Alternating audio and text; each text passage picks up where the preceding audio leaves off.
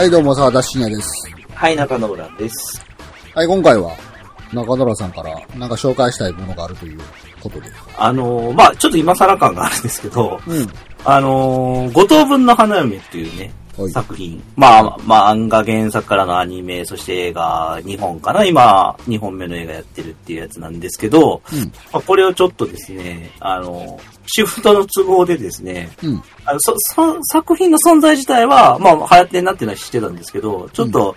その、仕事の都合で前巻、前巻じゃない、前話か。アニメの方をですね、前話一気に見てですね。で、あの、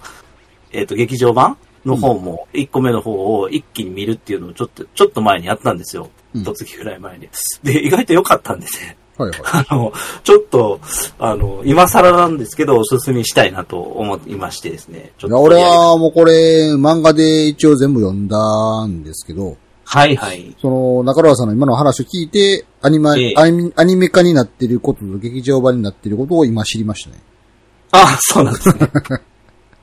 あ、じゃあ一応結末は知ってるんですね。結末は知ってるんですけど、結構読んだ前やから、あんま覚えてなくて、あ、危ない危ない。そうなんですね。はい。だからまあまあ、あの、中野さんの紹介の話でいいと思います。ああ、なるほど。はい。まあちょっと基本はネタバレなしでいきたいなと思っててですね。あのー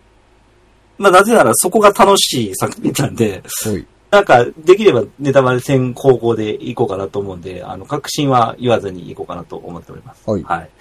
で、まあ、五島の花嫁なんですけど、まあ、これ基本は漫画原作で、うんえーっと、マガジンで連載されてたのかなでもう完結してますよと。これ、うえっと、作者さんは、なんていうんだ、ハルバでいいかな？ハルバネギさんかな？の漫画で、で、えっと、話的には、えーっと、高校だよなこれ確か。高校で、でまあ、主人公、えー、上杉風太郎という主人公がいて、まあ、こいつ一応頭いいキャラでいて、うん。で、そこに、あの、転校生で、5人姉妹、5人のあの、えっ、と、5つ子、5つ子姉妹。まあ、しかも一卵性やから顔そっくりっていううん状態の、えーやつが転校してきて、まあ、それに勉強を教えるっていうとこからスタートするっていう話なんですよね。うんでさ、ありがちな恋愛漫画なんで、最初の出会いはまあ、あの、すげえ、こう、最悪印象からスタートしていろんなトラブルも含めて、で、こう、いろいろ勉強を教えたりとか、いろいろこう、やっていくうちに、だんだんその、えっ、と、良い感じになって、で、一応この作品って、あの、一番冒頭が結婚式のシーンから始まってて、そうね。要はこの5人の誰かと結婚しましたっていうところからスタートして、うん。で、そこから過去に戻って、その、出会いのとこから結婚のところまでみたいな話なんやけど、誰と結婚するのっていうところが、結構まあ、楽しむ要素ではあるんですよ。俺これ忘れたな誰やったっああ、良い、良いですね。忘れた。忘れたってすげえな、それはそれで。結構、さーっと読んだ口やったんで、あの、完結してから。ああ。僕ね、実は、その仕事で見たって言ったじゃないですか。うんなんで、先に知ってる人に結末だけ聞いちゃったんだよ。おう これさ、俺あの、ちょっと、最初の、最初の1巻分ぐらいまで読んだ段階かな。で、で、しばらくちょっと、その、間開けてたのね。その、だ、なんだけど、ちょっと途中でこれやっぱ全部見なあかんわっていう時に、ちょっとさ、これ結末だけ教えてくれんって、お 聞いたのね。その会社の同僚に。そしたら、え、いいんすか？とか言われて、あ、もう、うん、とりあえずちょっと教えてって言ったら、割とね、あ、そうなの？っていう感じではあったんで、うんえ、そこ、これの展開からそういう風になるんやとか思いながら見てた、でも楽しめたんで、これ知らんてたの見たら本当おもろいんちゃうかなっているので、ちょっとこう、あえて伏せたまま行きたいんですけど、っていうぐらいね、結構その、え、誰に行くのっていうのはドキドキする感じなんですよ。まあね、この手の恋愛漫画でやりがちなのが、こう、やっぱね、出てくるヒロインそれぞれにこう、ファンがついて、うん。まあ、自分が応援しているやつが報われてほしいっていうのが、作者のこう、描かれる結末にどうなるかっていうところをこう、やきもきしながら、ネット上で意見交換をしたり、時には争い、ね争いやったりしながらこう、最終回まで楽しみに読んでいくみたいなのが、こういう漫画のね、はいはいよくあるパターンでしたけれども。うん誰が選ばれたんやろな？それ、それはちょっとここで言いたくないな。うんご多分にもおれず、こう、それぞれのね、いつずこちゃんも性格がもうまばらでみたいな。そうなんですよ。あの、すごいキャラ立ちするために、ちゃんとあの、こキャラの性格方向性はめちゃめちゃ綺麗にあの分かれてるし、あの、アイデンティティ持たすために外見もすごい差つけてんねんけど、一応一覧性ソーセージそっくりっていう設定やから、あの、同じ格好したら誰かわからんみたいな 設定もあって、で、それでその、たまに入れ替わったりするのね。うんその存在が。で、一応これは言ってみても、過去に、その過去に会ってて、その子供の頃、幼稚、小学校ぐらいの時に過去に会ってて、その、いえっ、と、その5人のうちの1人に、その主人公の二人は会ってて、で、そいつが、あの、ある種運命の人っていう。だから、そいつと結婚するっていうのが一番こう、丸く収まるパターンではあるのよ。で、そいつが誰なんだっていう、その、昔の5つ子は全員同じ姿をしてたっていう設定やから、ど、だ、誰と会ったかっていうのがなわからんようにしてあって、でそれもね、結構面白くて、あのー割とドキドキした。で、あのまあ、これは、なんだろうな、見てたら、あくまで本命ってこいつかこいつでしょみたいな感じにはなってくるのよね。一応なんか話の筋に絡んでくる一人、なん誰や？あいつ名前がわからんわ。おったよな、なんか。いつもヒロイン枠、ヒロ、正ヒロイン枠的な雰囲気のやつおったよ、なんか誰かな。これね、でもね、難しいのが、正ヒロイン枠で、パッと1話で最初に出てくるのって、い5つ後のあの5、5人目のあの、いつきなのね。いつきっていうあの、えっ、と、赤い髪のロン、割とロングのやつで、あの、星型のやあ、そうそうそうそう。アクセサリーがついてるやつが、まあ主人公ポジなわけですよ、言うてみれば。ヒロインポジなこいつヒロインちゃうんかみたいな雰囲気やったような気がするけど。そうやねんけど、こいつ意外とね、絡み薄くて、中盤とか。お、で、あの、い、い、い、えっと、いちかっていう、あの、最初のやつが、ちょっとお姉さんキャラしてて、こいつ若干最初距離取ってんねんけど、中盤からめちゃくちゃなんかね、暴れすんのよ、こいつ。すごい。で、なんだったら若干あのヒールに入るぐらい、ちょっと自己中に入るぐらいあって、その、お姉さんだから抑えなきゃみたいなのと、その、自分の思いをみたいなの葛藤がすごくて、で、見、見てる人が、え、マジでって思うぐらいミス、こう、やったりもするのがあって、結構このキャラもね、割と俺、見てて、あ、すげえなと思ったキャラでは。で、ニニニノってあの、2番目のニノってやつが、もうめちゃくちゃわかりやすく積んでるキャラで、うん。これ最初もうめちゃめちゃ敵対してたのが、もう後半なんか逆に言うとすっげえ熱々、熱々っていうか追っかけ回す方になったりとかして。で、3番目のミクってやつが最初から割と協力的で、なんか割とこいつが、あれ本命なんじゃないの感があるみたいな。で、四つ葉って、こいつはすごい天真爛漫のあの、体力バカ系なんやけど、こいつが、な、なんだろうな、だんだん立場が変わってきたりとかして、なんかそれぞれ、それぞれに思うところがやっぱあって、このなんか、ミスリードの仕方はうめえなと思った漫画読んでても、漫画アニメ見てても。なんか最後はね、結構ど、で、アニメが、えっと、なんかこれ、あの、1期2期で、あれなんですよね。アニメの制作スタジオが変わってて、うん。なんか1期が、えーっと、どこやったかな？手塚プロやったかな？で、2期がバイブリーっていうところで、なんかね、作画レベル全然違ってて。やっぱあの、2期の方が結構安定はしてたかな。でもね、主題歌とかは1期の方がね、頭に残ってて、結構、おあの、なんだろう、あの、結構すげえ有名な声優さんばっかり使ってて、で、それを声優が歌ってる曲なんで、あの、いわゆるアニメオリジナル、あの、うんアーティストの曲とかじゃなくて、みたいな感じでなってたんで、結構耳に残っててよかったんですよ。で、その、えっ、と、アニメ1期2期、割とほぼアニ漫画原作そのまま進んで、で、最後のけあの、文化祭のところで、最後選んで、えー結婚式の下りにつながるっていうところだけど、それが劇場版になってるのかな確か。あったな、そんなエピソードあった。もう一回読み直そうかな。なんでね、で、今、またね、違う映画をやってるんだよね、確か。ほ俺それは見てないんでわからないけど、それはどうも水着会かな？なんかその、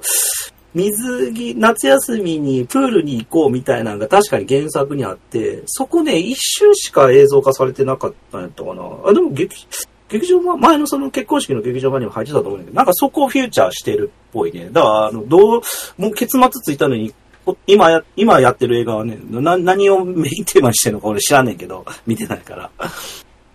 まあでも人気はありますよね。そういう意味ではすごく。ぜひ見てみてもらってって感じで。結構、アニメ、まあ12話、1期2期が12話ずつあるんで、24話と劇場版見たんで、割とね、大好きなしなかったかな。え、アニメは、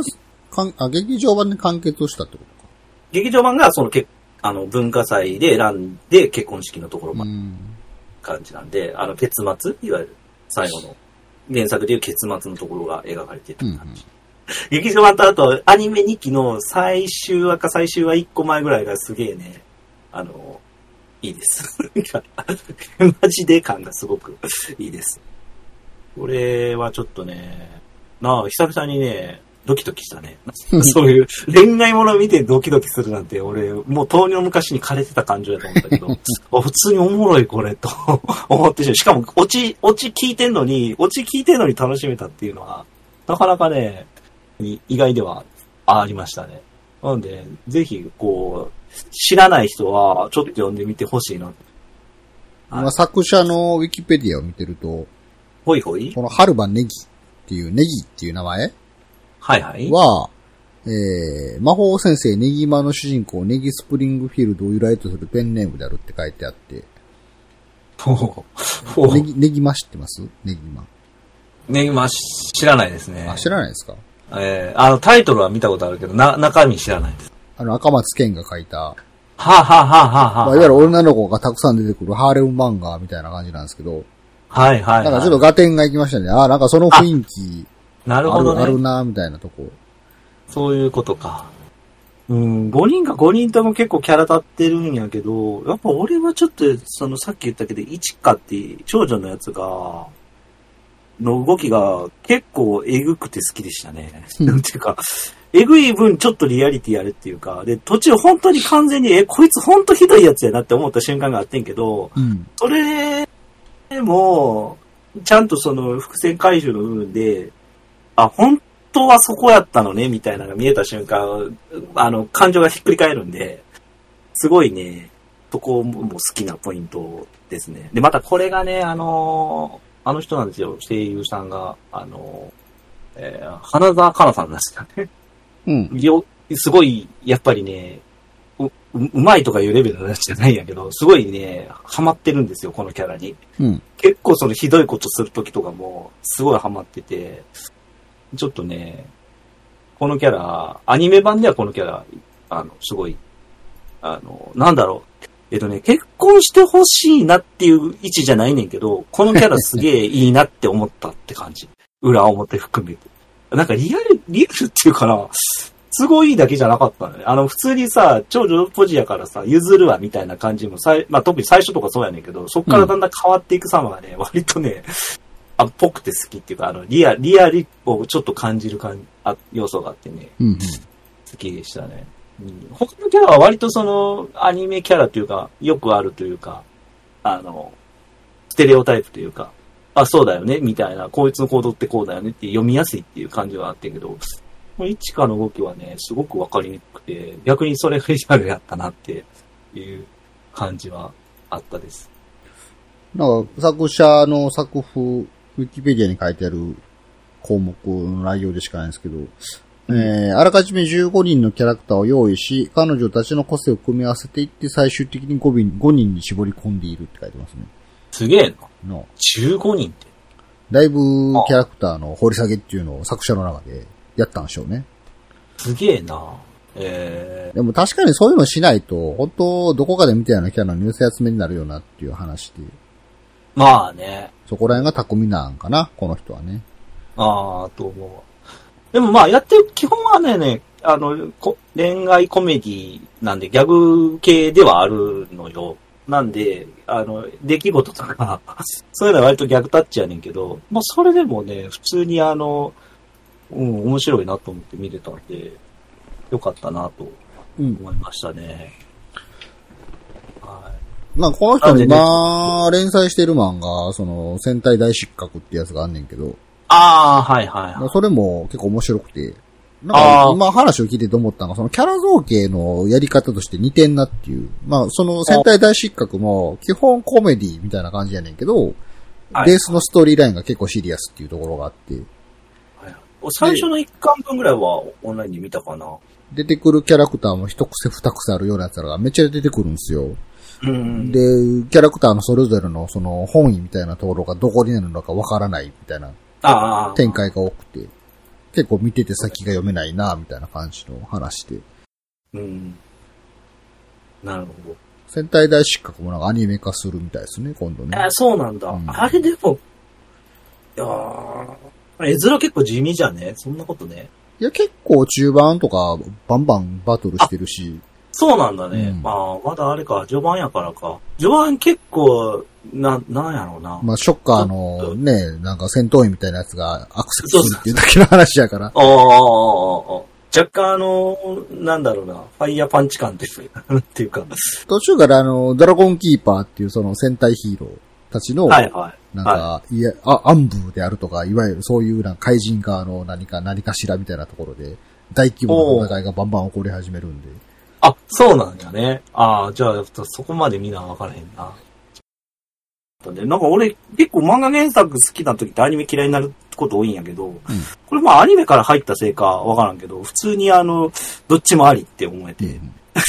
良いなと。特にあれかな、声の印象が先にアニメ見たせいで、全然違和感なく、逆に漫画読んでてもその声で再生されるような感じだったから、そこがすごく良かったのかもしれんなっていう感じだな。あたまにはこの見方もありやなと思ってしまった。うんうんというわけでね、ちょっはとおすすめなんで、ぜひあの、見てねえよっていう人はね、あの、知らん、情報入れずにちょっと見てほしいなと。私もちょっと見直してみよう。ええぜひぜひ。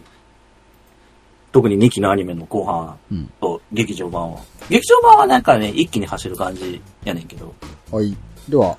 終わるか。はい。はい、お送りしたのは沢田信也と中野浦でした。それでは皆さんまた次回さようなら。はい、さようなら。